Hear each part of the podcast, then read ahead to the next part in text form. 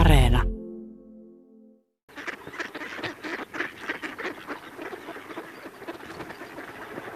Miltä se Jussi kuulostaa? Miltä kaura maistuu? Ai, se on kauraa nyt. Taitaa maistua.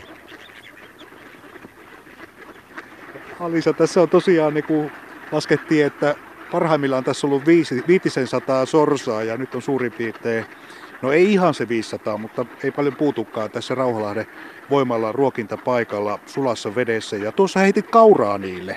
Ja monihan vielä uskoo, että sorsa, joka on sitisorsa, on pullasorsa, eli sille pitäisi antaa pullaa, mutta sinä annat ehdottomasti kauraa.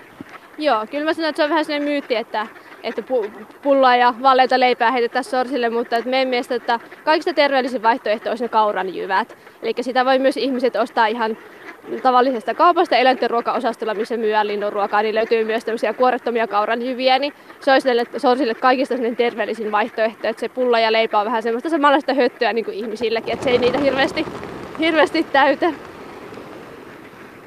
Siinä tuli pieni kähinä vissiin ruuasta, niin kuin Jussi kuulit, niin lähti semmoinen, no viisikymmentä sorsaa ihan tuosta puolen metrin läheltä sisältä niin kuin lentoon. Tuota, tuossa ennen uutisia todettiin, että nämä on sitisorsia eikä muuta oikein mihinkään, että ne on tottunut talvehtimaan Tourujoen ja sitten tämän Rauhalahden sulanveden luona, jossa niillä on oikeasti luontaistakin ruokaa, niin, niin äh, jos näille sorsille ei annettaisi talviruokaa, niin miten siinä kävisi?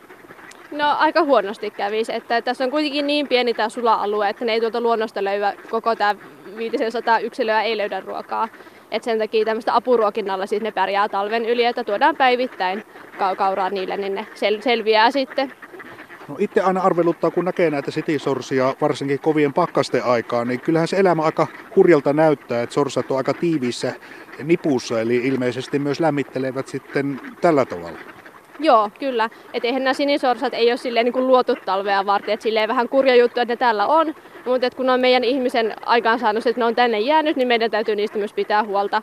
Mutta tota, kyllä ne täällä ko- kovillakin pakkasilla pärjää, että niillä on sellainen tapa sitten, että ne tota, menee mahalleen maahan ja nostaa räpylät tuonne niin siipiä alle, niin ne ei sitten palellu.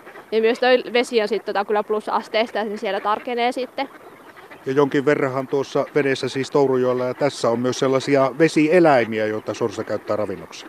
Joo, kyllä, että selkärangattomia eläimiä se tuolta vedestä syö ja lisäksi sitten näitä kasvien eri osia sitten, että se on niille se luontainen ravinto. No tässä on ollut kovia pakkasia tänä talvena, ihan pari viikon sisällä on menty lähes kolmeenkymmeneen asteeseen.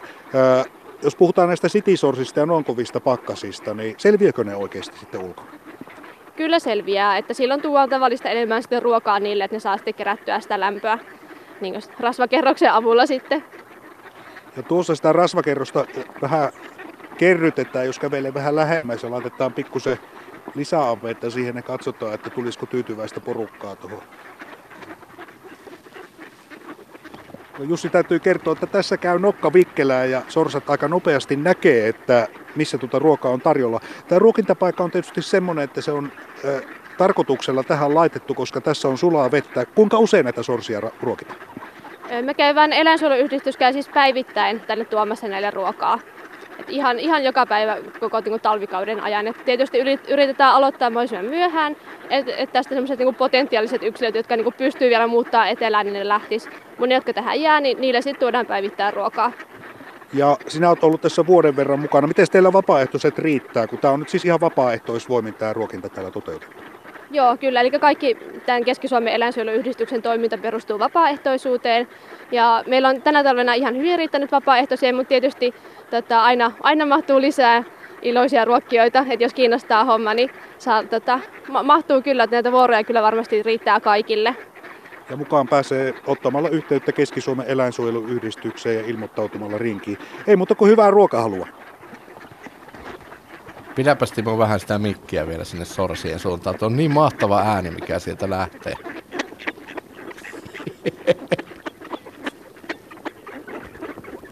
Siellä on keskiviikkoaamun rupattelut käynnissä.